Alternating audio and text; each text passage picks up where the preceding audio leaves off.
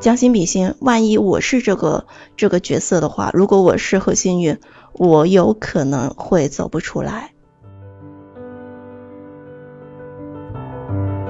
而发生在呃二零零九年，也就是相当于十年前，十年前会是这种观念吗？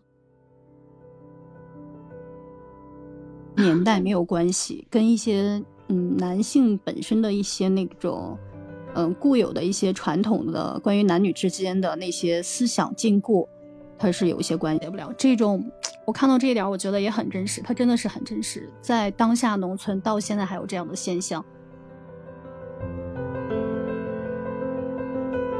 我觉得这种呃闹婚礼啊这种风俗可能各地是有的。但是对伴娘上下其手这种事，跟风俗没有关系，就是臭流氓。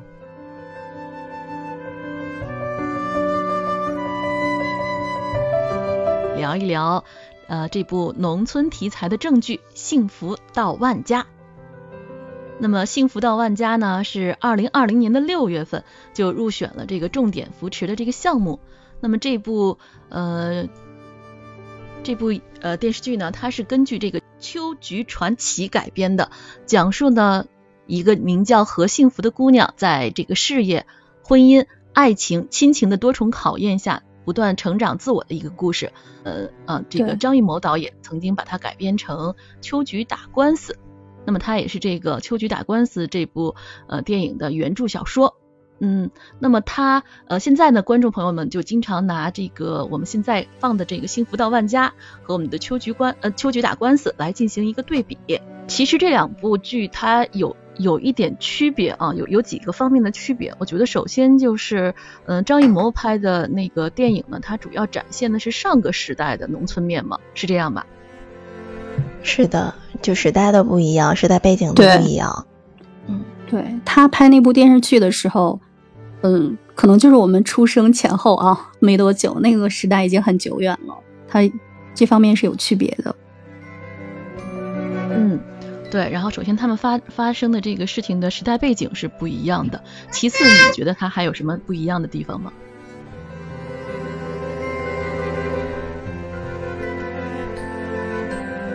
他写的那个地方也不一样吧？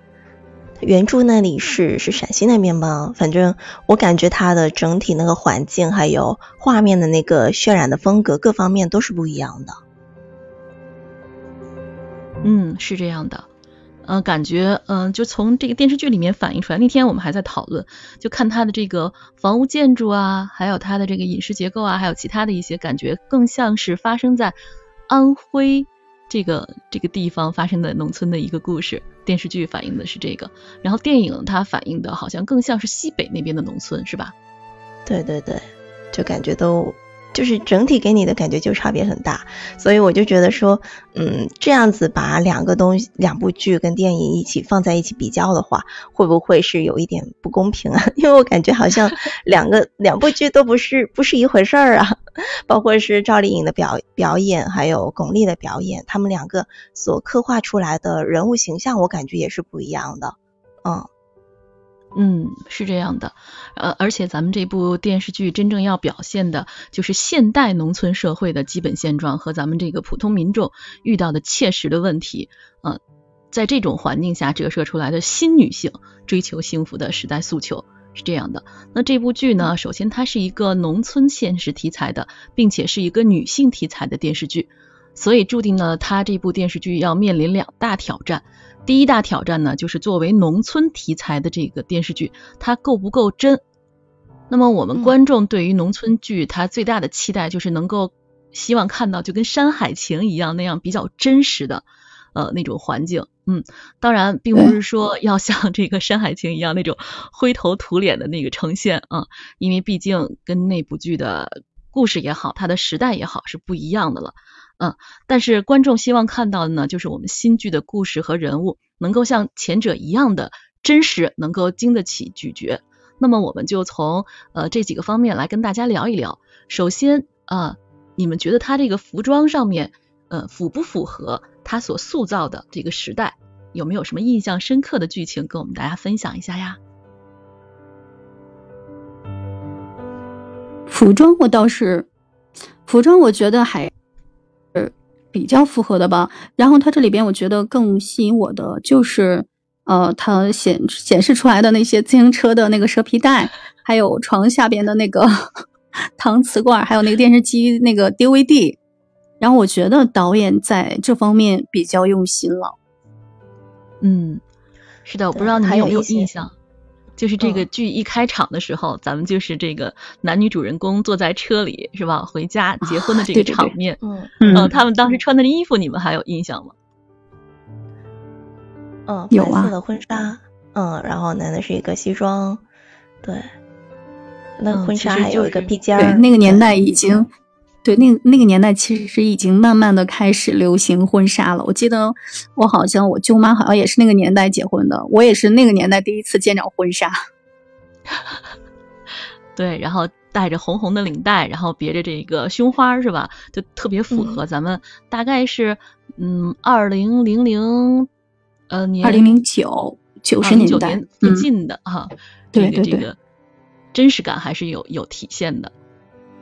对，嗯，包括他结婚以后，然后新娘子第二天也是穿着一个红色的这个，这叫夹克是吧？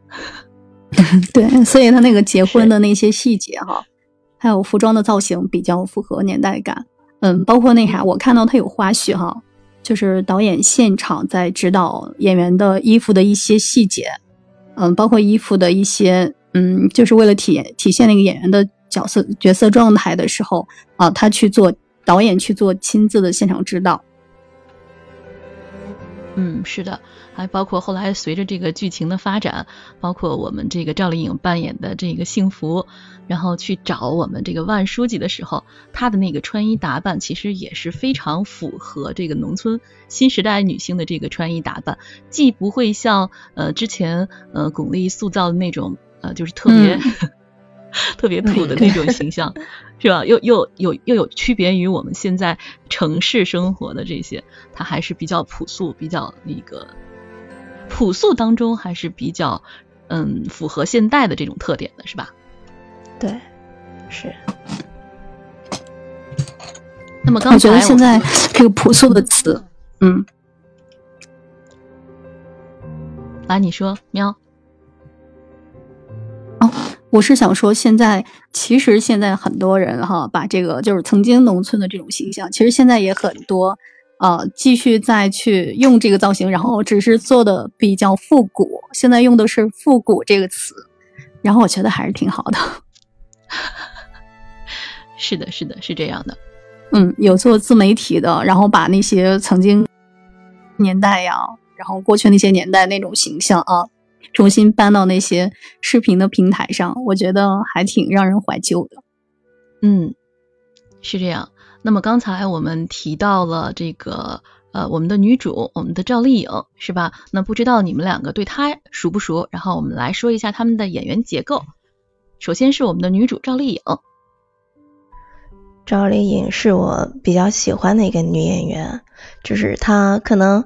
嗯，比较出名的一些剧都是偏古装的吧，一个是《陆贞传奇》《花千骨》呃《青云志》，还有《楚乔传》，还有《知否》啊，《知否》应该是最最火的了。但是我知道它是因为是因为一部现代剧叫《杉杉来了》，《杉杉来了》我应该看了最少有三遍，就是她塑造塑造了一个就是很呆萌的一个一个女孩的形象，然后是呃就是当时。哦，当时一句很流行的话，就是一个鱼塘的，这个鱼塘被你承包了，就是从从这句这部剧里面传出来的。嗯，所以我就很喜欢赵丽颖，她这个有点呆萌，但是又嗯，她就很执着的一个精神。她看着就是长着一张娃娃脸啊，眼睛很大，然后呢是经常饰演一些比较娇俏可爱的一些小女生，就像《杉杉来了》里面一样，就给我们这些观众留下了一个很可爱、很呆萌的感觉。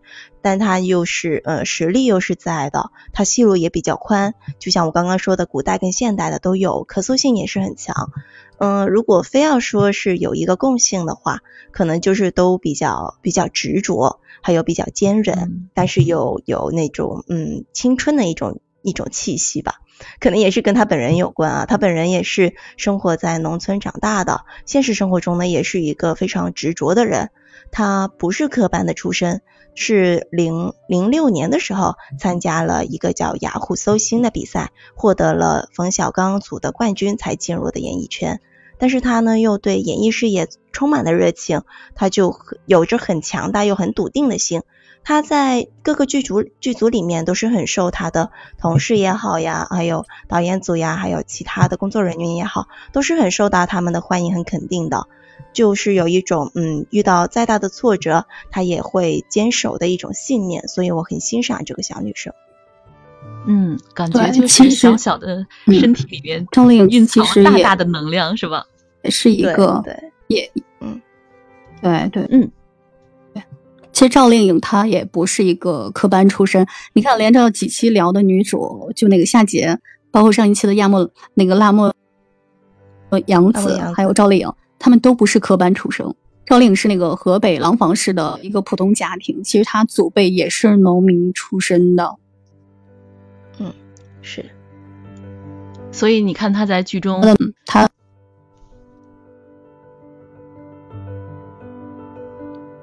所以我们看到他在剧中上当中的一些表现，比如说他烙饼啊，是吧？然后做农活啊，包括去地里那个拔白菜啊，是吧？他其实就是他表演的成分会小很多。对对对，嗯，就是他本色的一个演出，或者他本色的一个呈现。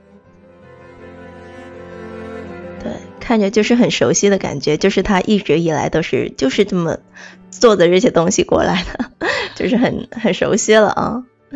那谈到这儿了，那不知道两位有没有这个农村生活的经验呀？经历 有没有农村生活的经历啊？有吧，我小的时候经常在我外婆家，他们家就是农村的。但是，嗯，对于这种大，因为那时候年龄小，所以我觉得那时候感觉农村给我的感觉也就是啊比较安逸。然后像这种，嗯。这部剧里边的七大姑八大妈就是这么热闹的事情，倒是没有体会到，可能也有可能因为年龄小也没有感受到，后来大了也没再回去过。不过真是挺怀念的，他那个一开场一下子让我感感觉就拉回小时候的感觉了，就那个流水席。那你们有没有参加过农村的这个结婚的这个流水席啊？参加过，参加过。嗯，跟我们分享分享。哎呀，我就我从来都没有，呃，我没有这样的经历，我就特别感兴趣，想听听你们说一说。超级热闹，想我想想我讲讲。因为我我是嫁过来农村这边，就是像像何幸福一样，我是我老公是是农村这边的。然后我们结婚的时候呢，也不是说在酒楼里面摆酒席，不是的，就是这边的话呢，基本上如果是谁家结婚，然后就去申请一个祠堂，或者是我们家附近有空地的话，就直接在空地里面就摆酒席了。然后是也可能是嗯这几年吧，这几年会好一点，可能就是跟酒楼联系啊，或者是跟饭店联系。然后那边工工作人员就安排过来，然后帮忙做饭呀，帮忙收拾碗筷啊这些。要是在网上数十年八年的话，基本上就是谁家的办喜事也好，办什么事也好，就是家家户户就有钱的出钱，有力的出力，然后有桌子的，有有炉子的什么的，就就都拿出来，然后就一起弄，然后家家户户都出来帮忙，然后就一起呃摆一个。大的一个酒席，然后就全村的人，不管认识不认识，都一起来。因为村里面基本上是，嗯，在往上数几代都是有亲戚关系的，但是可能就是隔了几代的话呢，可能就不太亲。比如说我嫁过来好几年了，但是村委那那几家人，可能我还是不太 认识。但是但是这边的人都是土生土长的嘛，他们很多还是还是有沾亲带故的一些关系的，所以谁家要是有什么事情的话，就全村的人都是一起参加的。那就像剧中一样，剧中那里那个流水席的话也是一样的，就是在在祠堂外面或者大广场外面就是这样子摆了一个宴席，然后就是其他人一起去一起去做菜啊，一起去招呼啊招待呀，然后还有那个婚闹的事件也是，因为你没有办法保证。嗯，你带过去的那些人，或者是吃酒席的那些人，都是跟你很熟，或者是能听你话的那些人，因为是村里面不管认识不认识，就是都一起的，所以很多时候这些情况就是你很难去控制。嗯，嗯，这个婚闹，你们经历没有经历过婚闹啊？我知道有这个闹洞房，还有就是我听我妈讲过。啊，嗯这个你你们来跟我们分享一下，这个确实还没有经历过。这婚闹在网络上有看到很多，估计大家都有在网络上也看到这方面关于呃比较丑陋的新闻哈。是现实生活中的农村确实也有，但是这两年已已经很少了。像他这里边的情况，真的是有真实发生，因为我没有接触，因为那时候我还小，我听我妈给我讲过，就是他们那边然后有那个新娘嫁过去了。是是直接闹的就是新娘，比剧中的女就那个配角就是何幸运吧，然后比她还惨，真的很气愤这件事情看的，这我都隔着屏幕都想砸那个人，直接想给他打剧中。对我当时看的时候，我全程就是就是红着眼睛，然后蓄着泪水，然后双手就揪着自己衣服去看的。那时候就是看的很揪心。然后我后面我也去查了一些相关的资料啊，我才发现原来这个所谓的婚闹是真的 中国传统的一个婚俗，我真的不不可思议啊。然后我查的是，呃，包括闹伴娘啊、闹新娘啊、闹洞房等等，相传是紫微星下凡指点宾客，呃，用嬉嬉戏说笑的一种方式去驱走洞房里面的魔鬼，保护新人的。然后呢，人们从闹房呃戏戏心腹之中呢，就展现了对异性的某种挑逗，发泄出来就可以克服，并且呃可以克服这种羡慕而且嫉妒的心理。所以。呃，如果是来闹的人少了，就代表不热闹，代表呃办婚礼的人平时为人处事不够好啊，对对人缘差呀，对，呃，就说他们脸上没有光彩这种这种感觉。但是，嗯，就闹到现在吧，二十一世纪了，还是有很多这种离奇的婚闹形式，甚至是伤风败俗的，影响那个社会社会风气的。就我我其实是接受不了，本来两个新人在一起，他们就要适应很多的东西，但是遇到相对来说比较陌生的一些人或者一些事情的话，还要遭受到这样子的一种程度的一种挑衅也好，侮辱也好，我觉得我是接受不了的。嗯，对，其实过去的那个说那个婚闹，其实就是纯粹的闹洞房，就是像就像你讲的那些一部分，就是为了祈福。然后为了一些讨一些彩头，但是现在的婚闹，然后已经就是非常呃下三滥了啊！真的有一些地方，其实电视剧里的，我觉得导演的，然后在这方面的映射也是在呃警醒，就是参与这些婚闹的一些人。其实婚闹中很多在农村中有这样礼尚往来一说，就比如我娶老婆，哎，你到我们家的时候闹得比较过分，那轮到你娶老婆的时候，我一定要回过去。啊，这种 真的有，就是有些兄弟之间呀，好哥们儿之间有这样的回礼。啊，冤冤相报何时了？好，在你们两个就是这个闹就是热闹，对对对，嗯嗯，我们看到下面也有非常热情的宝子举手，想要上来跟我们分享。呃，是这样的，我们一会儿会有安排专门的时间让大家上麦来分享。现在呃，还请大家耐心等待一下。嗯，那么说完这个，嗯，哎哎，好，您继续。不是，我主要想说这个婚闹哈，闹洞房、闹喜庆是可以的，可以继续延下去、延续下去哈。像他们这种就是别出心裁的，就是追求花样的哈，这种形式，我觉得应该去有一个相关规定，或者有什么东西能制止一下。真的，这种现象是太恶劣了，嗯。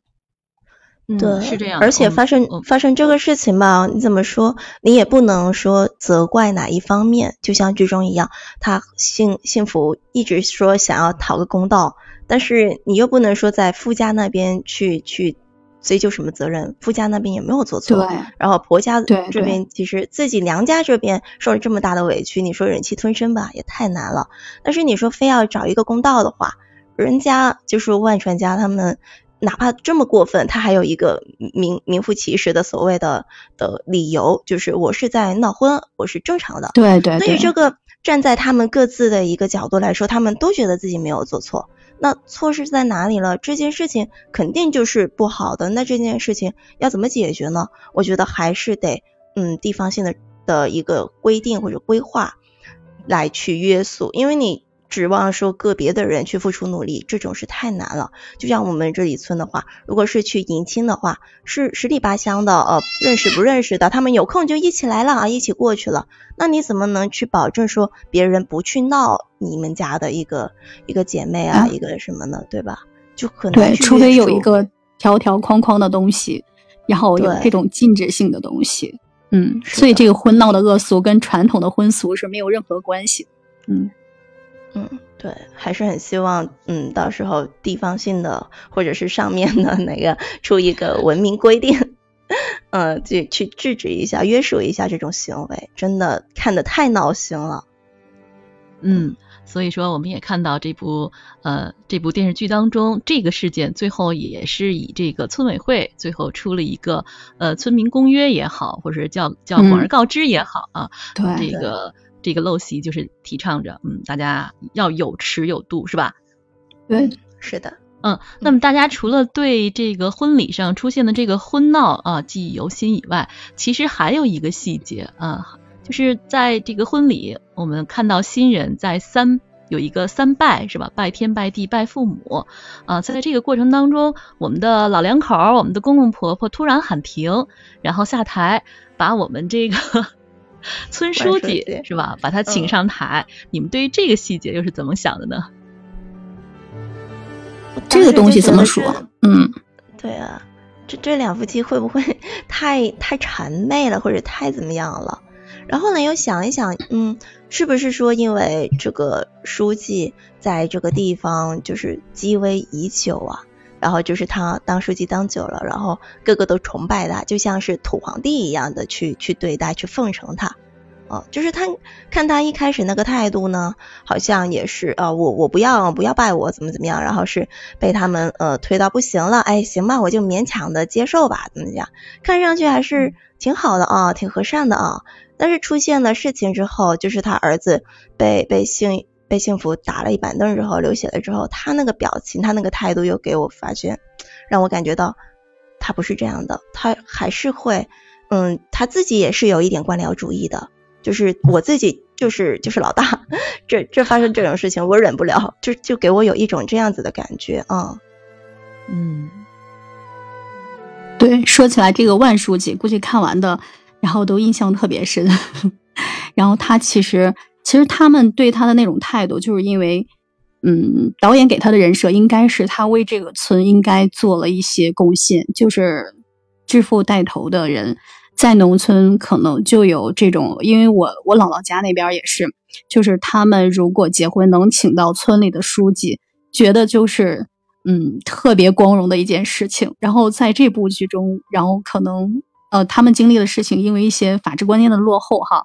嗯，包括那个万书记自身本身都有一些臭毛病，所以这部剧的呃走向就是这个何幸福专门来治他了。嗯，对。然后在这里跟大家分享一个名词啊，这个名词叫香贤。你们听过这个名词吗？香贤？没没有什么意思啊？我是做社会工作的，呃，然后其实我们也会有这个农村的社会工作。那么我们在做农村社会工作的时候，就发现有一些呃，我们所谓的规矩也好，我们所谓的一些条条框框也好，在这个农村它不太好实行。农村有农村的特点，农村这一个村子当中最有威严的人是谁呢？就是这个各呃各种乡贤。乡贤是什么人呢？他们要么就是对这个村子有巨大贡献的人，要么就是这个村子里面就是比较老的人，嗯，有威望的，嗯，对对，有威望的。然后我们在做这个农村社会工作的时候，往往会借力，他们有他们好的地方，就是他们的号召性特别强，他们有的时候说话真的是一言九鼎。就有的时候，你你你想推动一个工作的发展是吧？你挨个本来你有你你是为他们着想，然后一个一个去说，真的不如我们这个乡贤出来说一句话，一句话哈。对他们的说话非常有分量，这是他们的优势。但是他们也有他们本身呃自己自带的一种呃，我们不能叫缺点，就是他们自己的自带的一种特点叫什么？他们容易这个家长式的工作作风。哎，对对对。呃，自上而下的，就尤其是在这个年龄比较大的这种乡贤身上体现的是特别清晰的。对对，呃，一种家长式的作风。所以在这个本片当中，我们这位万书记是吧？嗯，我们也看到他一一会儿是比较，哎，觉得比较正，然后过一会儿呢，他哎这样处理，呃，可能就是嗯。我觉得第一可能是因为我没有在农村生活的经验，可能有的时候理解不了。第二呢，就是呃我们的观念其实和我们这个呃真正的在农村生活当中的观念还是有一定的差别的。但是从另一方面来讲，他们这个人人物的塑造真的是非常立体，并不是说在正剧里面这个人就是绝对的好人，他做任何事情都是特别正。对他，他也有作为凡人或者作为父亲，猛地一看，哎呀，我儿子。是吧？然后怎么就流血了？他并不知道后面发生了什么事情，他只知道是去闹去了，他不知道这个程度到什么程度，是吧？然后当时一下就翻脸了，很不高兴，也是有他这个人物比较立体的塑造的这种感觉，所以可以看出来我们这个导演还是非常用心的啊。对。他给他这个人设开端，也感觉他比较像他儿子，感觉他他好像很坏哈。其实整个整个流水线下来哈，就是法治观念的落后。其实万书记在这个剧里，他也不算是坏人。很多时候呢，他也在为这个万家庄的发展去考虑。他自己是一个村官，还是一个企业家，呃，更多的时候有一个表率作用。就就像后来事件的发展。他对这这件他儿子做出的事情哈，因为他儿子有点说要去收拾这姑娘哈，因为他们不是要去告发他吗？然后他其实也做了比较明确的观点，去第一时间去制止了他儿子。嗯，所以说你看，我看了预告片，然后后面可能他还会这个和我们的幸福之间会有一些故事要发生，所以他可能是代表的这个老一代的。这种乡贤也好，或者是老一代的这种书记，他们的这种工作想法、工作思路，然后更能衬托出来我们新时代的这个青年、农村青年他们治理农村的一个想法。我觉得可能会为后面做一个铺垫。对，大家可以去追一下剧。嗯，对，后面怎么发展呢？我们再看一下我们的这个呃呃，这个刘威扮演的我们的万书记后面会有一个什么样的变化。好，说到我们的。呃，书记了，就不得不提到这场婚闹的主谋，也就是我们的万传家，是叫做万传家，是吧？嗯。那么你们怎么看待这个人物呢？这好好好恨呐！他一出来，我觉得他不像个好人，然后走起路来吊儿郎当的，说说话拽拽的，就觉得嗯，这个人不像个好人。这种放到古代就是妥妥的一个纨绔子弟啊。就是 吃喝吃喝那啥，就就没有说做正经事儿的那种。但是还有一个相对好一点的形象吧，就是他在集团里面，他是真正的想为集团里面去谋取利益的。但是呢，他的因为一些嗯手段也好呀，方式方法也好呀，往往是不那么容易被人去接受。然后因为他带有偏见，就是他一开始嗯看看跟幸福。发生的一些矛盾嘛，然后就一直都是带着有敌意的目光去看和幸福的，所以很多时候跟他们一个打交道也好，什么也好，他就会去挑刺儿，然后去去故意的去嗯去不配合他们，所以他其实是有我我觉得他比他爸的官威还大，虽然他们他不是官，但是他的官威比他爸要大多了，嗯嗯是。我觉得这里边演技比较炸裂的就是他，他现在直接被骂上热搜了，就是他把这个形象演的栩栩如生的。是的，嗯，咬牙切齿啊，大家都很很看着他特别很讨厌。对，然后我们这个传家的扮演者叫曹征，那么曹征算得上是我们导演郑晓龙的这个御用演员了啊。从这个《红高粱》《芈月传》，一直到他现在的这个《幸福到万家》，一直都跟随着我们郑导啊，在里面 都是扮演这个比较比较那个不太招人喜欢的角色啊。然后，但是我们看到这么招人讨厌讨厌的这个传家，他其实也做了让人感觉。挺正义的事情的，就比如说，呃，我们的这个男主他妹妹叫什么来着？你们还记得吗？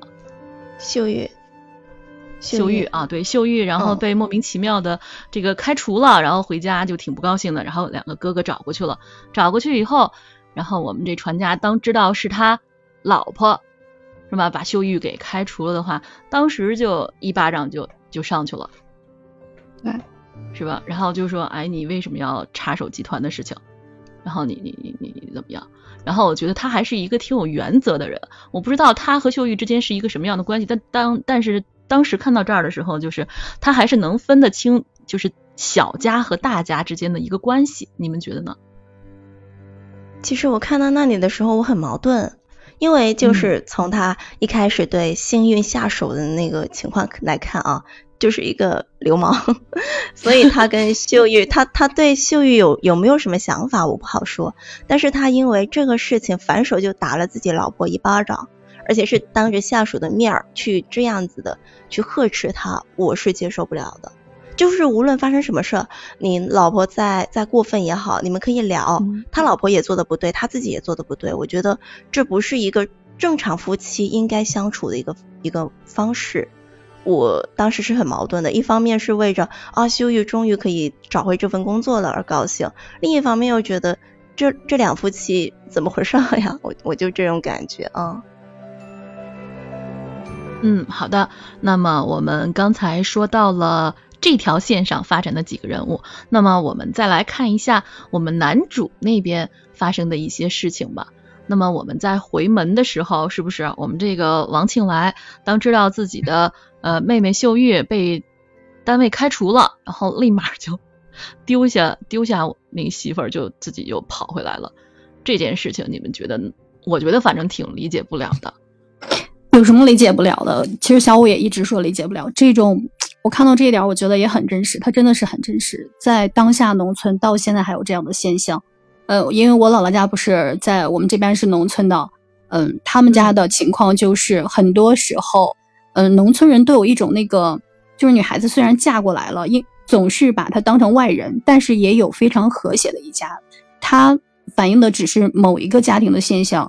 当下社会中有很多嫁入农村的姑娘，还有遭受这样的待遇。很多时候就是他们是根儿里亲嘛，就是血同血缘之间更亲，而你就是。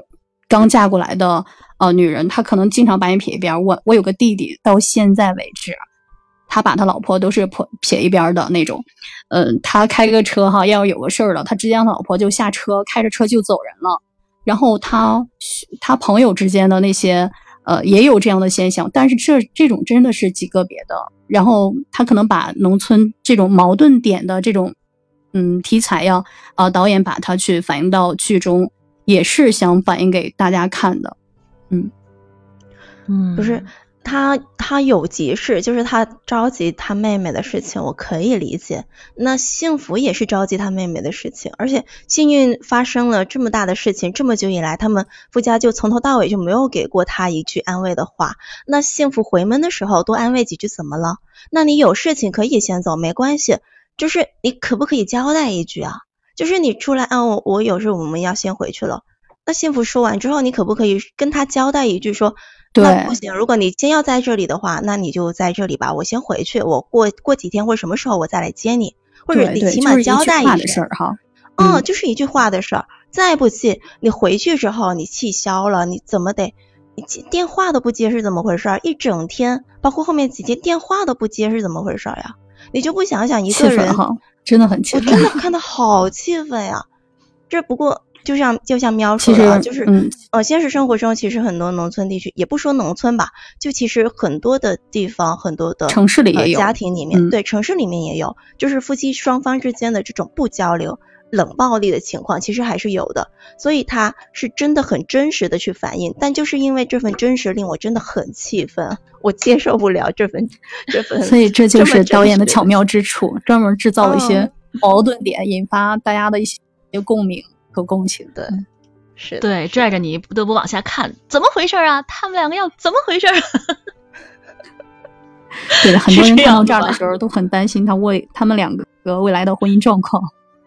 对，然后这么点小事回个门都会这个样，都会冷暴力了，那往后遇到点其他事儿，那能怎么处理啊？是吧？然后抱着这样的心态往下看下去，他们能发生什么样的事情呢？那好，说到这儿了，说完我们的男主了，我们来看一看我们男主的妈妈，我们的 这个婆婆林桂枝扮演的这个婆婆你们对她有什么印象吗？是池鹏扮演的这个婆婆林桂枝 啊，对啊，是池鹏扮演婆婆林 桂枝。嗯嗯，这个这个演员啊，其实是一个老戏骨了，池鹏老师，他是八四年的时候就已经获得了呃飞天奖的最佳女配奖，然后零七年的时候也获得了电影百合奖的优秀女演员奖，还有获得过金鹰奖跟金鸡奖的提名。但是其实对于很多观众而言啊，他不是一个非常脸熟的一个演员，甚至他从这部剧里面刚出来的时候，我还是觉得嗯没太大的印象。但是我后来看着看着，我才发现，原来他是在呃《警察荣誉》里面，他演的是曹建军的丈母娘，你们认出来了吗？哦，真的叫人 哦，认出来了，认出来了，对对对，《警察荣誉》里的，嗯，对对对，对呀对呀，就是让人恨得牙痒痒的，特别事儿多的。对他其实也参演过很多很多的那种呃电影也好电视剧也好，但是基本上呢都是配角为主啊。但是在演艺圈里面，他是非常呃认真去演去演戏，然后很很踏实做人的。因为我看呃看到赵东林老师，他曾经在微博里面公开的去推荐说池鹏老师是一个非常好的演员，是因为种种原因被埋没了。然后剧里呢，她饰演的是何幸福的婆婆，青来她妈是一个呃很精明、很势利、有深谙人情世故的和懂得一个熟人社会生存之道的一个人，是一个嗯用好的或者坏的都概括不了她这个人的呃一个个性。她有着传统观念下的一种卑微妥协，又有着没有完全，又有着没有被完全磨灭的一种新女性的心态。我印象很深刻的是。呃，那个场景就是大过年的时候，呃，庆来不是被万书记踢伤了，然后幸福提出要向万书记讨个说法的时候，这个时候这个婆婆她说了一句说，妈很羡慕你，但是我做不了你。哇，那时候我我真的看得我心里揪在一起了。嗯，是这样的，因为他我对他印象深刻的是，其实他挺护着幸福的。对。嗯，就是当这个幸福，呃，这个说听说那个船家脑袋被砸了是吧？要去要去大医院 什么确确确认什么的，然后他要去的时候，然后这个婆婆立马就出来说你别去，然后把他护到后面去，其实就是挺护着这个媳妇儿的是吧？对，一开始他的形象觉得感觉不太不大好惹，感觉好像不是善茬儿，但是后来其实演着演着觉得。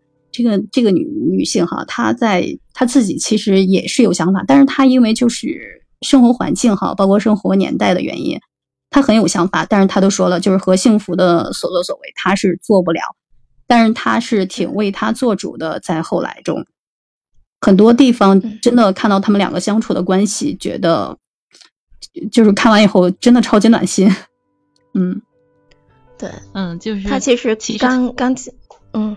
她刚嫁过来的时候，我觉得应该就是跟幸福是差不多一种个性，只不过是慢慢的就被生活还有岁月磨平了棱角。嗯嗯，对，就变得圆滑了。嗯，是的，所以她很羡慕幸福。嗯，对，在农村生活中，如果遇到这样的一个婆婆，真的是非常非常好。农村的婆媳之间的事情，真的是，呃，让人一提起来就是能说上几天几夜。大家组起来估计。是 我估计他导演设计的这一点肯定是是让很多人破防了，嗯，因为我在某些呃某音上刷一些视频的时候，经常能看到这些吐槽的关于农村媳妇儿吐槽婆婆的这些事情。啊，婆媳矛盾不仅限于农村，对，婆媳矛盾一直都是一大难题哦。这个从但但是你知道吗？因为城市里关着门，谁也不认识谁，尤其是住在楼房里，你知道？但是在农村会把这个婆媳事情。扩大了，全村都知道，你知道吗？十里八 乡都知道，十里八乡都知道，真的。嗯，是这个婆婆呢，其实她还是非常有耐心的。那我们看到我们的何幸福想不开的时候，我们婆婆就会把她拽到屋里，一句一句的跟她说，是吧？其实她是很清楚，就是幸福想要追求的这种公平。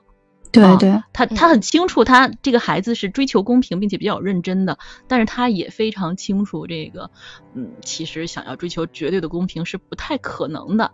他也不甘心他的这个老王家就一直这么忍气吞声的，是吧？有的时候他还会拿这样的话来刺激这个公公，我们能听得出来。那么他所做的呢，就是努力的培养自己的孩子，希望自己的孩子能够将来出人头地，是吧？带领他们这个老王家翻身。对，嗯，我们可以看到，在他的培养下，其实他们家也是培养出来了一个研究生，他的二儿子，是吧？嗯，是。嗯，他的二儿子后面呢，可能还会有其他的一些，比如他的感情线的发展，因为现在已经看出来，他二儿子好像在城里有了一个女朋友，是吧？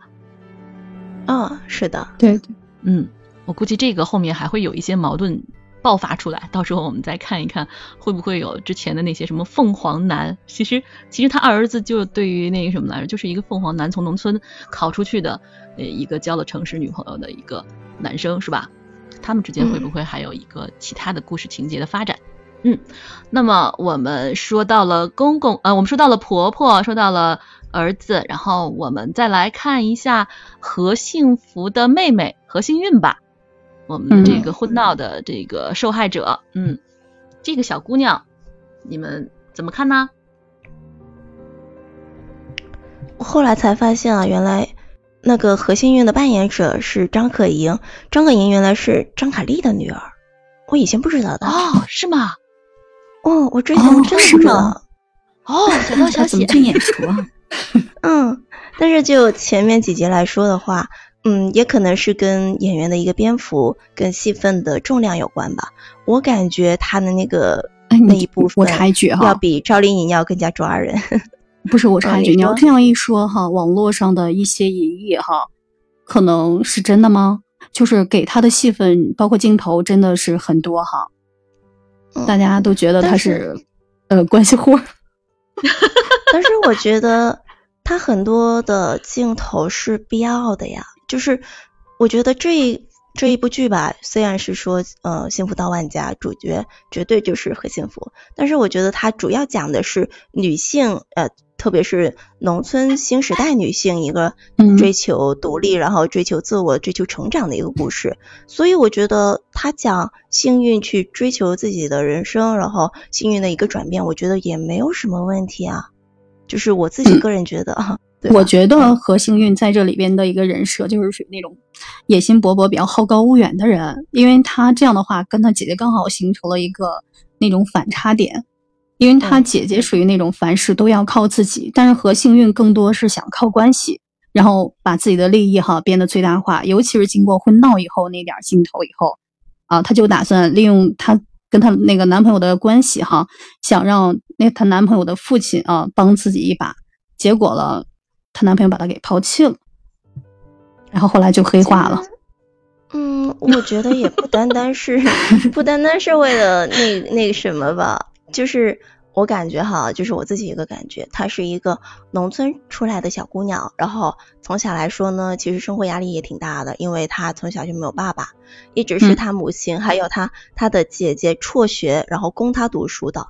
她在她的字典里面，她。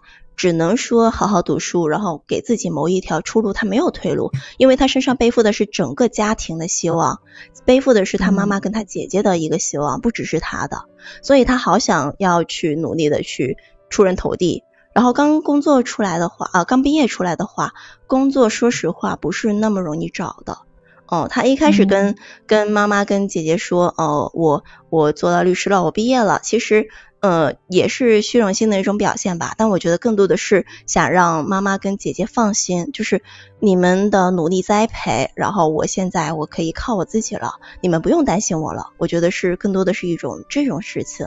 然后，但是后来他不是跟呃幸福坦白了嘛，说他其实并不是律师，他只是只是考上了律师证，就是有有做律师的资格，但是他没有做到这份工作，没有找到工作。嗯，但是他。嗯，他就只能说，因为他找工作，然后也不容易找，然后刚好就是她男朋友也有一点这样子这样子的关系，就是对于她来说，她的男朋友不仅仅是她感情生活上的一个希望，也是她以后工作上面的另外的一种希望，双重的希望。所以她男朋友跟她说，呃，也不是她男朋友说的，她男朋友妈妈跟她说，你们两个要还是分开了吧。就是那时候，我觉得他自己的那种打击是很大的，他就觉得说自己未来的一切希望也好啊，一切规划也好，全都没有了。然后单单靠自己去去闯去争，他不是也没有试过，他试过，但是说实话也不容易。嗯，但是他又就恰好有这个机缘在你手边，你不去抓吧，是不是？但是他抓到，他抓了，然后发现这个机缘又没有了，就是给你希望，然后又让你失望的这种这种感觉。所以我觉得他，嗯，其实这从这方面来说的话，我觉得还是，嗯，这个形象还是立住了，嗯，就我自己感觉啊。嗯，我感我看到的就是真的是他通过这件事情哈，就是婚闹这件事情，然后最后。呃，刚才提到是黑化了，就是他就考那个律师的那个身份，在后边的剧情发展中是想通过这个身份，呃，引起更多富二代的重视，因为他觉得自己哈已经，呃，不干净了，怎么样的，然后他就是好像就跟那，就是放弃自己了，然后想通过他的律师身份，然后去。呃，认识更多的富二代，然后想靠男人上位，然后最后的剧情发展是他姐姐还有那个律师关涛，然后去提醒他呀，劝慰他，然后最终他是呃回到现实生活中了，把他点醒了。你你你看了多少集啊？我觉得你看的比我多。对呀，我怎么没有这个我还没有看到这里。这还没所以我说他黑化了，大家都去看看，追去追去。哎呀，这果然是小道消息啊！你这知道的太多了，比我们知道多多了。我们还在前面徘徊着，你这后面的剧情都知道了。在我看来，我觉得何幸运他非常聪明，我觉得他比他姐姐那个嗯脑子灵活。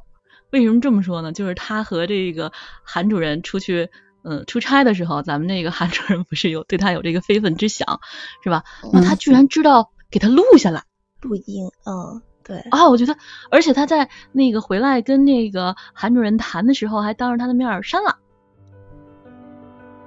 我觉得他好有胆魄呀，那那所以你知道，你看他能考到律师，然后你你自己回想，你就是回想到现实生活中，如果我们身边有律师啊、警察呀，他们肯定洞察力啊，包括那种反侦查的那种能力，都是超比一般人都是超强的，要不然也就是做不到律师这个份儿上，对吧？是的，然后包括他去面试这家公司的时候，也是人家没有招人的情况下，他自己进去以后，他居然知道跟前台说：“我找于律师，于于于律师。”我就不知道他那万一那儿没有姓于的呢？如果要是我，我可能就说找王律师，找李律师，因为这两个姓比较大，胆识比较大哈。对他非常胆大，非常这个聪明，我觉得这是他比他姐姐可能。心思要多，因为他姐姐就是很认真的特点，然后何幸运呢，就是挺有心思的。我觉得这一点是真的是不可否认，因为他后边拿到律师证的时候，啊，他回头了以后，假设他正儿八经真的去做律师哈，一定是会有出路的。嗯，所以他在后面的这个剧情发展当中，可能更多的能够通过他的这个专业来帮助到我们这个姐姐，我们的何幸福，是吧？我们尽情往后看一看啊，他们之间会不会有其他的一些事情？那么我们刚才也说到了这个细节，就是关于潜规则这方面的问题。那么在这里，我们又不得不说另外一个反面的扮演者，反面角色这个专业户的 扮演者，我们的冯雷老师，就是这个扮演的这个韩韩主任，是是是姓是姓韩吗？应该是是是啊，韩主任是姓韩。啊，他的这个，他一出来的时候啊，包括我们那个幸运去面试的时候，这个他一出来就是就是拿着那个文件夹在砸这些呃下面这个孩子们的脑袋，然后就这个人好可怕，然后把那个镜头一推到他脸上的时候，我说完了，这老板肯定是个坏人，反派专业户了是吗？对，一看那张脸，我就这个人肯定是个坏人，你们有这种感觉吗？还是带点猥琐的，就是想想那啥的那种坏人是吗？嗯，是他那种形象已经深入人心了，然后他他的坏还是能够看出来的，就是先不看他这个人，就是从知道嗯他进去的可能是关涛所在的一个律所的时候，他关涛之前就已经引出来了。我老板不是什么好人，我不想把你带到一个坑里面去。不想让你失足落坑，我想拯救你这个少女，就是已经前面就已经埋下了伏笔，他老板就不是一个好人，所以后面就看他是怎么坏就行了。对，我们就敬请期待他第几集把自己搞进监狱吧，期待一下，嗯。对他这个也是，呃，那我们谈完这个这个这个坏人啊，然后其他的你们还有什么印象深刻的比较这个配角们们？是不是都被我点的差不多了？有吧？还有一个那个呃，关涛，那个谁嘛，然后。对呀，关涛还有那何幸福的老公，忘了，真是。嗯，不是你聊了半天聊了女人哈，没有，而且聊了坏男人哈。然后这里边剧中两条线就是王清志和那个律师还是算是比较好的，我们就一直在聊坏男人。来来来，拉回来拉回来，来说说我们的好男人。好男人关涛吧，先说关涛，其实一开始那个封面，我感觉他是他是男主。就封面给我的感觉，他跟赵丽颖站比较前面嘛。那赵丽颖我也是被这个封面吸引的。嗯，铁定是女主的。那男主是罗晋嘛？然后他一开始发现，哎，对对，他们结婚的不是罗晋呀。对，让我也很失望。对啊，一直在盼他们什么时候离婚。刚结婚，然后就想着是不是要离婚。我也是。后来才发现，后来才发现，其实这男女主原来可以不是 CP 的呀。就是两个人是相对独立的一个感情线，一个故事线。然后罗晋在里面饰演的，呃，那个关涛是一个律师，然后是一个比较有责任心的一个律师。那反看他之前的一些影视作品啊，就包括。嗯，大家比较熟悉的电影版的那个《三生三世十里桃花》，呃，还有《美人心计》里面一个刘盈，《锦绣未央》的拓跋浚，就是很多都是古装剧的啊。然后是近几年然后拍的比较多的，是一个现代剧的，就是《归去来》呀、《安家》呀，还有《埃博拉前线》这些比较现代的剧。就综合的看起来，其实他无论是拍古装也好，现代剧也好，就是看着就是很有气质，然后很温和内内敛的那种感觉啊。他的演技演技功底也很扎实吧，戏路也是比较广的。然后看着他的眼睛是看他眼睛就是有戏的那一种。然后虽然在剧中是没有跟我们女主有有感情戏吧，但是嗯还是非常期待他的一个一个嗯表现的。因为从已经播出的剧情来看，他饰演的这个关涛是非常嗯绅士，比较体贴，就是幸运遇到事情的时候，他还会体贴去问呀，这个小师妹需不需要帮助呀，怎么怎么样？我觉得还是嗯表演的还是不错的啊，关涛这个形象，嗯，对，在剧中哈，他是通过他的小叔子，就是那个男主的弟弟哈，然后认识的这个关涛。然后通过认识关涛了，然后何幸运哈又通过何幸福，然后认识了关涛，就是反正绕来绕去的。对，是的。嗯，对罗晋印象深刻的可能还是《安家》里面这个，就是一个全能型的好男人，什么都可以，是吧？业务上面也非常非常优秀，然后也是一个居家的好男人。在这部剧情当中，我就觉得他首先他给我的感觉就是他比较善良。嗯嗯，为什么说比较善良？就是当我们这个何幸运呃找不到工作是吧？由人引荐，然后来见他的时候，那么他行就是行，然后不行就不行，然后还会告诉他为什么不行，原因是因为他的脾气性格不讨巧，就是他本身罗晋本身的脾气性格不讨巧，在这个上级面前说话可能没有分量，这是第一。第二呢，就是他老板不是个善茬，他也怕这个小姑娘吃亏。对然后在呃发现这个小姑娘自己哎莫名其妙的进到这个公司了以后呢，当这个老呃还还很兴奋的告诉她，哎我得到任务了，我要跟老板出差去了，然后他就会很善意的提醒那个呃幸运啊，就说你要保护好自己，是吧？然后让我们幸运在后面的剧情发展当中，哎真的是没有像之前一样毫无防备的被欺负，然后他非常这个有这个自己的这一套。这个东西是吧？嗯，对，是。然后在跟这个韩老板进行这个博弈的当中，也是占到了上风。那么在后面的剧情发展过程当中，我觉得他这个罗晋也会凭借自己的本身的律师的这个身份，还有他本身的这个比较呃正派、比较善良的性格，能够帮助到我们的呃幸福和幸运姐妹两个。我觉得会是这个样子，是是这样吗？喵，小道消息。是的，其实你看他后来帮他们打赢官司的最大一个伏笔是在剧的开始哈，因为我是在看花絮的时候哈，有看讲到。因为你看，结婚的时候一般都有跟拍的摄像哈，那个摄像师是一直跟拍到闹洞房，包括就是那个他去玷污那女孩的一幕，全部都被拍下来了。因为我刚开始的时候我也没注意，我就在想，他最后要是打官司的话，空空口无凭哈，他怎么去做哈？直到最后才知道啊，原来那点是导演巧妙的安排的伏笔，为了后来的打官司然后做铺垫。整体下来，这个呃。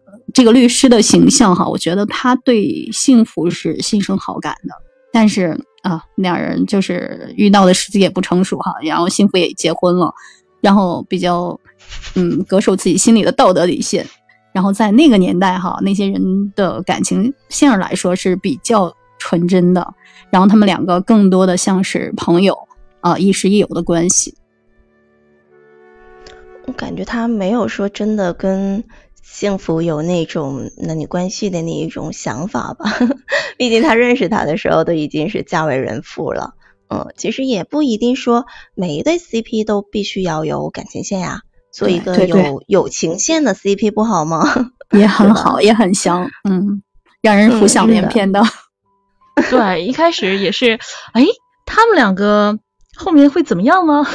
然后看到现在就反而他们两个之间不要不要不要不要有感情，不要有感情，否则这个这个纯真的这种感觉就就变味儿了啊！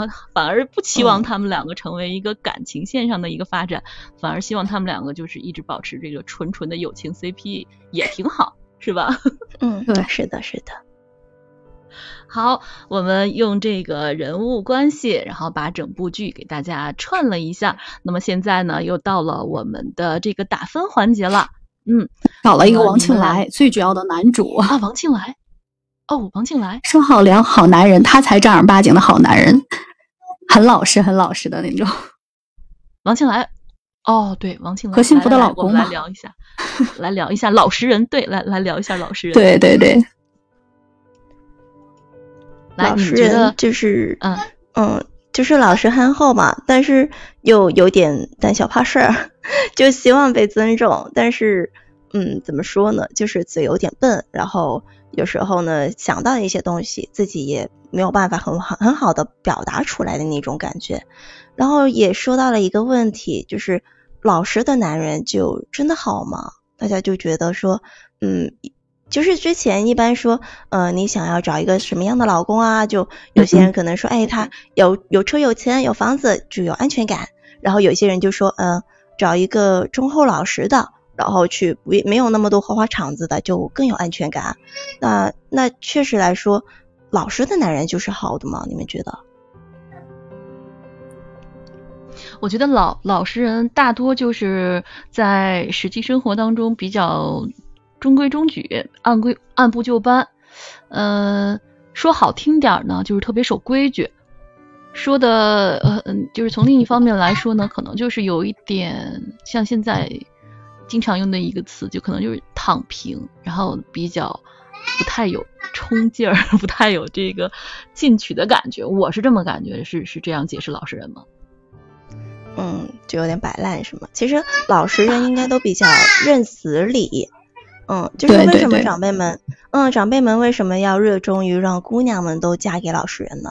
因为在很多人的一种传统的观念里，就是老实人都比较会疼人嘛，就是你能够驾驭得了，在婚姻里呢，你你起码不会被欺负。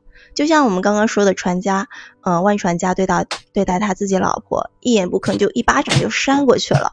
但是庆来就不会，庆来就是遇到事情的话，他他没有办法去出头，但是他会让自己的老婆，哎你走，我我在这里，我认罪，哦，就是会会去挺出来，要用行实际行动去说。但是又说回来，就刚刚我们也聊到过的这个回门的这个事情，我是没有办法原谅这个所谓的。你就生着他的气了，生一辈子，一看都气。对，对他特别爱说什么啊，要不算了吧，咱们忍忍吧，对，一切都会过去的。哎呀，都不容易。然后对老实人好像就是这样，不太会懂得拒绝，是吧？哪怕是侵犯到自己的权益了，他也啊忍忍吧，忍忍吧，就这样。对，所以嗯，他在剧中的人设这个角色哈，非常不讨喜，但是。嗯，这种角色其实也真的是很难演。他整体下来，他虽然是一个不讨喜的人物，但是收获了很多好评。他是被好评登上热搜的，不像那个，呃，就是那个 玷污那女孩那个男主哈，是被骂上热搜的。但是我看着我来气啊！就是我觉得这种所谓的老实人，就你认死理也好，然后嗯，你也给不了我生活的底气。其实何幸运一开始就是婚礼前的时候，何幸运有一句话他说的很对，他觉得他这个姐夫是一点血性都没有的。就是闹婚的时候，幸运都被被欺负成那个样子了，然后王庆来是。就只是在门口那边跟他说，呃，你然后你们不要这样呢，怎么怎么样？最后还是幸福一脚把门踹开的。他当时还在门口是是求着人家呢。就是很多时候是在你你冲锋向前的时候，他们只会说袖手旁观，或者是躲在你的身后，就根本就不会说挺身而出的去去为你去去怎么样。然后我就觉得是遇到这种人的话，其实还是挺来气的。然后可能就是嗯。如果你想这这个家，然后有一个什么样好一点的发展的话，可能你作为一个女性的话，你就会比较辛苦。就是庆来他很老实，他很干很多事情，但是就是一直被欺负。如果不是幸福的话，他可能很多事情他都不能说干得很好，就只能说永远是中规中矩这样子。然后幸福。嫁过来之后呢，就呃执掌了整个家庭嘛，然后也打算说呃建建蔬菜，然后呃建大棚，然后种有机蔬菜。但是嫁给一个老实人，你很多事情你就要往前冲，遇到赔偿的事情，然后也是幸福往前冲，然后遇到了打人的事件、踹人的事件，也是幸福往前冲。就是你你指望这个老实人吧，他可能偶尔的时候良心发现可能会走一下，但是他走一下也未必能够。走的很好，就在那就，对对对，然后就是很多时候甚至会拖你后腿，然后甚至有一些部分的老实人，我不是说进来啊，就有些部分的老实人，他还会怪罪说你为什么要爬那么高呢？我又到不了那个位置，我们两个人的差距就越来越大了，就有部分的所谓老实人不让你走，嗯，对他们会有这种想法，所以如果说你嫁给老实人的话，你自己会很幸福。呃，不是会很辛苦，不是很幸福，很幸福。其实你知道吗？聊到这儿哈，然后就是剧中王庆来的形象，大家后来给他贴了个标签，就是他一出场就是窝囊废又来了。然后你知道吗？就是你们回想一下，整体回看一下，他有一点他们聊的时候有聊到，就是嗯，就是可能在最后一点，估计你不知道你们看到没？就是他妈妈去给幸福去讲这个王庆来从小的遭遇。王庆来的性格所使就跟他妈妈是有完全关系的，就是呃原始家庭造就的。因为他妈妈的性格其实本性是跟幸福是一样的，因为一些东西的隐忍哈，导致了性格也是很窝囊的。所以你看他对待他孩子从小，因为王庆来小的时候跟小朋友就是闹别扭干嘛呢？不管是谁的错，他第一时间会拉着他儿子去找对方去低头认错去道歉，然后只要有错，他儿子就会主动道歉，一直到后来。呃，他完全是可以去工厂工作的，然后他拒绝跟任何人交接触，就情愿在家种地。就因为他性格变得很懦弱，从小被人打，打完还要去给别人道歉，还要去给别人道歉，这就是他妈妈教给他这些东西。其实现实社会中也有这样的现象，我都经历过，真的。小的时候我上学的时候，小学哈，然后我们班一个女同学欺负我，我放学时候见着我爸，我哭哭啼啼的，然后跟我爸去讲这件事情，我同学在后边还做着鬼脸，嬉皮笑脸的，我气死了哈。然后我那是我第一次被欺负，其实也就是他拿我一根笔不还我。当我去跟我爸去讲的时候，然后因为那小女孩特别会说啊，我没有怎么怎么样说了一番话。然后我爸这种为人就属于那种，不管是什么，就是以和为贵，我们先道歉。我爸就第一时间还吵我，还让我给别人道歉，说人家捡你笔还你怎么，他就不听我的心声。然后在有一段时间，我都变得都非常自卑。我觉得好像就我爸给我灌输，就是有错也好。呃，不管是谁的错，就是始终自己要先低头。就讲到这里，我都感觉到，就是一个父母对孩子的那种教育啊，包括原生家庭对孩子的性格影响，非常非常重要，真的。嗯，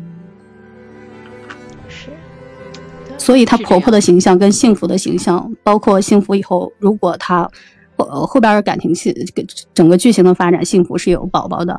我觉得幸福假设在教育她孩子的话，肯定是要避开这些东西，一定会把她的孩子教育的很自信、很勇敢。嗯，所以其实我们现在在这个呃，在讨论一个事情，就是以后要不要先考个家长证再生孩子。我看有必要，就是你要你要先学会怎么着来，呃，是吧？你的一言一行可能会影响到你的下一代，你得先做好了以后，你再去负责任的去要下一代，否则这个父母的身份就是天然给你的，你不通过学习，然后你的一言一行其实是可以影响到下一个小朋友他的一辈子的，然后其实是挺对，所以剧中的王庆来。大家很共情，也觉得他真的是很可怜。不过后来因为，呃，幸福的一些做法哈，让他性格是稍微有一些改变啊。他也有一点点那么一点勇气，是通过他老婆给的。所以人家说娶一个好女人能幸福三代，真的 是的，是的，是好的。这个夫妻关系也是可以让两个人都同时成长的，是吧？对对对，是的，互补。嗯嗯。好的，那现在我们就没有落了的吧？差不多都说的差不多了吧？七七八八了。嗯，差不多。我们可以打分了吗？可以了，打吧。来，我们来打分吧。谁先来？我来吧。我给打八点五分。嗯，就跟《警察荣誉》，我当初也是打的八点五分。这两部剧都是赵冬颖老师作为编剧去弄的，就是总体来说就是。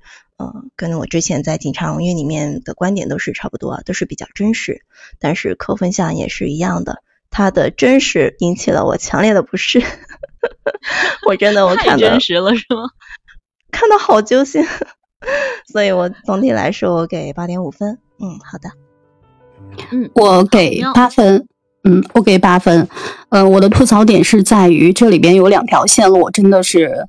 嗯，不认同这么样去安排，因为现实社会中，呃，九十年代也好，呃，八十年代也好，再往早的去推，我觉得农村人也不会这样，就是跪在地上求书记，我觉得不会的。嗯，可能有个别有这样的些，但是啊，这个是会的，我可以百分之百告诉你，这个是会的。但是我说的是普大部分的大部分，因为这点这点镜头去反映给。呃，因为它这个剧毕竟是面向全国各地的观众哈，这个剧情它是有的，但是他把这个镜头再去用到这个电视剧里啊，这个情景用到电视剧里，他会给人一种感觉，觉得因为有些就像嗯，叨叨他是没有见过、没有经历过农村的生活，他就会有一个误导，觉得哦，原来农村人这么低三下下气的哈，然后嗯，我觉得这一点特别不好。还有一条线儿就是。呃，关于幸福跟他妹妹，你们回看的时候可以观察一下。我觉得幸福现实生活中就是这个赵丽颖，可能是没有妹妹，或者跟他妹就是关系不好。他们两个在剧中的表现是一点都不像呃亲妹妹，是吗？对对对对，这一点我觉得让人看的特别不好。因为我是有妹妹的人，我觉得那是我妹的妹话，我不会那样，可能比那个嗯表情也好，动作也好，或者更夸张一些。嗯。更奋不所以赵对赵丽颖就是在这方面也有被吐槽，也是因为这方面的原因，就是在跟她妹妹相处的呃模式下来被观众吐槽演技没有达到呃那种更真实的一些表现。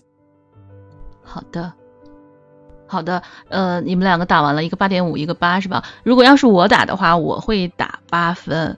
呃，为什么？第一，我我没有农村生活的经验。是吧？然后有一些东西我不太理解。其实刚才一直都没有说，就是 这个何星月他遭遇婚闹了以后，就是然后就那种表现出来。我们知道婚闹它本身其实是不好的一个行为，但是我觉得没有那么夸张吧。嗯，他就拿剧中的来说，确实对，确实没有那么夸张。但是他表现的真的是太夸张了。就是整个人就是提不起来精神哈，就那种状态哈，哭哭啼啼、寻死卖活的。因为在剧中的剧情是没有发展的那么严重。对，我觉得呃不高兴肯定是不高兴，然后生气肯定是生气，但是要到寻死觅活，我觉得嗯我不太理解，就这块我觉得处理的有点欠妥。就这儿，所以说我就给他稍微扣了一点，然后剩下的那些分想留到后面去，因为还不太清楚后面会怎么发展，所以就给了一个八分的成绩。嗯。嗯，我给幸运说一句话，就像我刚刚说的，嗯嗯，因为他遭遇到这种事情，其实他更多的我觉得不是说单单因为这个事情，而是因为，嗯，他发生这些事情的时候，他的手机聊天是一直开着的，然后电话里呢，他他那个所谓的男朋友是从头到尾都听着的，听着他喊救命，听着人家那个威胁的笑声，然后听着有一些动作的一些一些声音，然后会给人一个很大的想象空间。后来，包括后来，幸运跟他反复解释说，呃，我那天是没什么，那天，那她男朋友是一直在问她，你那天到底发生了什么？你是不是被人摸了？摸到哪里？然后是不是发生到最后一步了？她一直都说没有发生，什么都没有发生，但是她男朋友不信。所以我觉得很多时候她的那种精神压力不是说单单这件事情，而是来自于她的男朋友。然后我刚刚也说了，她的那个男朋友承载的不单单是她一个作为爱情的一个一个方向，还有的是她未来生活职业上面的一个希望。所以对于她来说，就是同一时间，她未来一个规划里面的东西全部都碎掉了，全部都没有了。所以他这种绝望我是可以理解的。嗯，然后也像嗯喵说的吧，因为这个事情呢，呃，这些毕竟是少部分人的一个理解，就是很多人遇到这种事情，可能也觉得没有什么呀，不就是被人摸一下吗？怎么怎么样，就觉得嗯不至于这种情况，但是也是不能不说是，也是有人会有这种情况的，就是将心比心，万一我是这个这个角色的话，如果我是何幸运，我有可能会走不出来。嗯，就是每个人的遇到同一件事情，你的一个理解也好，想法也好，还有你最后的一个做法也好，都是不一样的。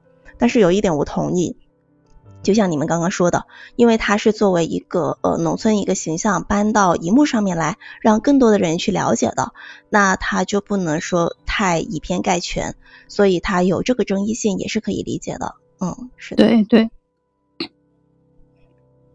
嗯，好的。那我们的分享就到这里啦。那么下面的各位听众啊，感谢大家可以关注一下我们各位主播，以及关注一下我们这个电台的官方账号，我们的四号四号麦的位置啊，您就您就可以收听我们往期的节目，还可以收到我们的直播预告，还可以加入我们的互动粉丝群，绝对领域 FM 缩写啊。那么每周二、每周四下午两点钟，我们都会安排专门的直播专场。那么现在这个时间，大家针对我们的呃《幸福到万家》这部剧有什么想说的，有什么想跟我们大家分享的，都可以现在可以进行拍卖啦，可以举手来跟我们大家分享一下。哎，你们刚才谈到这个何幸运的男朋友和她之间的这种关系，嗯，她男朋友是不是反复强调这些事情？有没有一种精神上的 PUA 呀？有，是有的，嗯，有。就像我提到了，如果不是她男朋友反反复复的这样去，呃，给她的精神上加持，她可能不会去表现这样。其实她男朋友，男朋友在这里，我觉得人设应该也是一个渣男，因为作为一个真正爱她的，如果真的爱她的话，我觉得会更多的在精神上给予她帮助。我觉得，如果我要是一个男人，我很爱一个女孩，然后女孩。受到了这种事情的时候，我首先第一时间可能先是关心这个女孩，她的身体也好，或者她的精神也好的状态是什么，而且尽量避免再去谈这种这种事情，因为本身就知道它已经是一种伤害了，你何必再去反复的去揭开这个伤疤呢？对吧？是的，你知道吗？他这个角色是唯一一个没有露面、没有演员，然后被骂上热搜的。对对对，只是电话的一个对话上热搜了。对啊，他没有真实的演员，但是被骂上热搜了。他就是渣，要不是他反复的跟跟幸运去去强调，然后反复的让他去回想这些事情的话，我觉得和幸运不会这样子，真的不会这样子。然后到最后，他哪怕是说一句分手，他都没有勇气说，最后是让自己的妈妈跟他说的分手，这算什么男人呀？我真的好气愤啊！你说这个事儿发生在呃二零零九年，也就是相当于十年前，十年前会是这种观念吗？我是觉得这个男人的观念，这个观念我跟你说跟年代没有关系，跟一些嗯男性本身的一些那种嗯固有的一些传统的关于男女之间的那些思想禁锢，它是有一些关系的。有些男生会有这方面的想法，然后他这一点的处理应该也是表现现在农村也好，城市中也好，嗯，作为男性是有一部分这样的男性。嗯，在这方面的处理问题，会像这剧中这个何幸运的男朋友这样。对，不要说那个年代了，就哪怕是时到今日，我相信也还是会有这种人对对对，就是很多我们觉得都是嗯不可能、不可取的一些观念，包括是对什么呃重男轻女啊，嗯，还有一些就刚刚说的婚闹啊这些，我们都觉得不。没有办法理解，但是它其实就是存在，哪怕到现在，现在这个这么文明的社会，嗯，这么不被人接受，但是它还是会有存在的。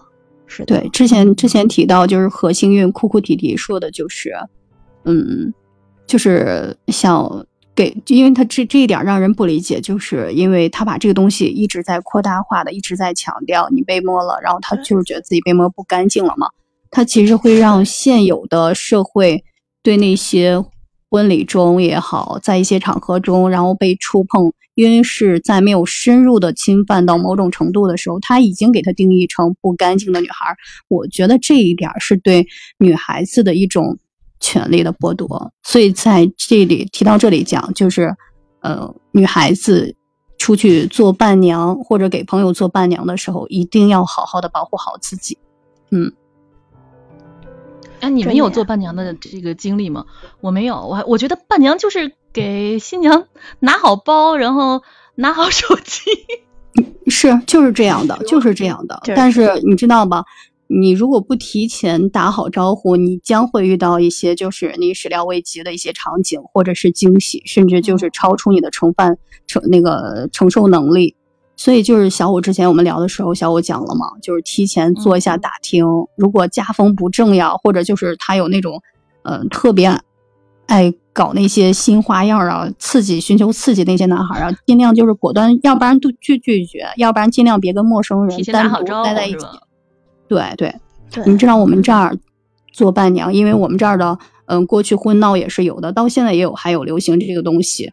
呃，有时候闹得也很过分，所以我们这儿有一系列的专门去请一些女孩子专门去做伴娘，是那些女孩子能承受的范围，她们自愿的，都形成这样的现象了。啊，请人做伴娘就是请人被去摸吗？可以这么说，真的有这样的现象。那些女孩是我花了高价，她们也是愿意的，因为我们现在这里真的很少有女孩愿意做伴娘。很少了，因为你你结婚你找不到伴娘也很也很落单的。然后本来是想要那个结婚的气氛，呃，尤其现在大女孩子也都很重视那个婚礼的那个环境那种气氛哈。然后了，如果有伴娘要干嘛的也是很好的。但是因为现在这个社会的风气导致的网络新闻的发酵哈，大家也都知道，如果做伴娘，你真的会遇到一些始料未及的一些现象。或者是惊喜，甚至就是刚才说的承受不了，所以就是现在形成了有一个这样的服务行业，就是，嗯，高价的伴娘，他们是愿意的，有一些奇奇怪怪的知识又增长了。嗯，其实也不单单是伴娘，就是人家真的是要闹的话，就是你们的姐妹团，包括你跟车过去的一些其他的人，他们一样去闹。所以，我们这边如果是如果是想去做做朋友的姐妹啊，想去做伴娘或者想跟车去闹喜啊，我们都会提前做好功课，就是先先查一下那个地区的风俗习惯呀，他们有没有这种先例啊，然后就提前跟跟那婚那叫什么呀？新娘啊，跟提前跟新娘子他们问清楚，然后新娘跟新郎那边也沟通好，然后去确保没问题。我之前也去做过伴娘，但是我不是做伴娘，我做的是姐妹。嗯我跟好朋友结婚，我去做的姐妹。然后我是我老公全程就在旁边盯着我，就是我不可以消失在他眼皮子底下，他觉得好危险。就是嗯。其实是真的，就是刚刚喵说的一样，就是如果是那个地区或者他们的那个风俗是确实这样子，然后也没有办法去避免的话，那要不就就请外援吧，是吧？嗯，对，嗯，好的。好的，那么下面的听众朋友啊，然后在您呃收听的过程当中，可以把您的掌声送给我们麦上的所有人员，然后这个样子，您的每一次掌声呢，都会是我们的一个鼓励，让我们把这个节目继续做好。也希望大家能够不吝惜自己的掌声啊。然后我们看一下，有一位听众朋友想要上麦，Hello，小侯你好，Hello，你好，嗯。呃，我刚才听到那个喵喵说，就是这个伴娘的这个事情啊，大家讨论这个事情，呃，我想说一下我自己的看法啊，就是，嗯，我觉得这种呃闹婚礼啊这种风俗可能各地是有的，但是对伴娘上下其手这种事，跟风俗没有关系，就是臭流氓。嗯，对，他借着这样的名头是吧，在做这样的事情。没有任何一个地方，就是从古到今，我们中华文化传承下来的风俗是要做那些猥亵伴娘的事情的，这就是流氓找的借口。对对，是的，是的。然后，所以这，所以这个东西并不是说，呃，伴娘想做伴娘危险，而是我们要小心这个，呃，一。一些心术不正、心怀不轨的人，在婚礼上借着一些由头来做一些邪恶的事情，包括也给一些即将要结婚的这些年轻人，呃，在请亲戚朋友的时候，也注意一点，让这些人不要。哎呀，我们说你不能保证身边所有周围环境中所有的人都是好人，但是呢。我也觉得这个东西想避免是能避免的，让这些本来就不怎么样的人注意一点，不要让他们出来，这很恶心。对，以上是这样的，是。好，谢谢我们小侯的分享，谢谢谢谢。好，时间也差不多了，时间来到了下午的三点二十二分，我们的节目也进行了一个小时二十二分钟了。那么在节目的最后呢？我们可以通过这部剧看到了我们这个幸福是一个非常非常认真生活的人。那么认真生活的人呢，从来都不会被时光所辜负。认真生活的人，他会懂得把小事做细做通透。那么在职场当中呢，我们的才华和能力特别重要，但是认真和靠谱的态度才是我们能够走得长远的一个关键。那么认真生活的人呢，往往懂得把这个小事儿做得很细，做得很透。日积月累下来呢，他其实真的是可以拉开与其他人员的一个差距。嗯，所以我们对自己喜欢的事做到认真，或许很容易；但是对于不喜欢的事，甚至分外无聊的事，也能够认真对待，就是一种生活的能力了。那么在《最好的我们》这部书当中呢，提到过这样一句：那么这个世界呢，是属于有天赋的人。也属于认真生活的人，更属于那些有天赋的领域里认真钻研的人。那么，希望我们所有的人能够在我们喜欢的领域，或者是我们不擅长但是要为之奋斗终身的领域当中啊，认真的钻研下去，认真生活，认真工作。好，今天的节目就到此结束了，拜拜，拜拜，拜拜。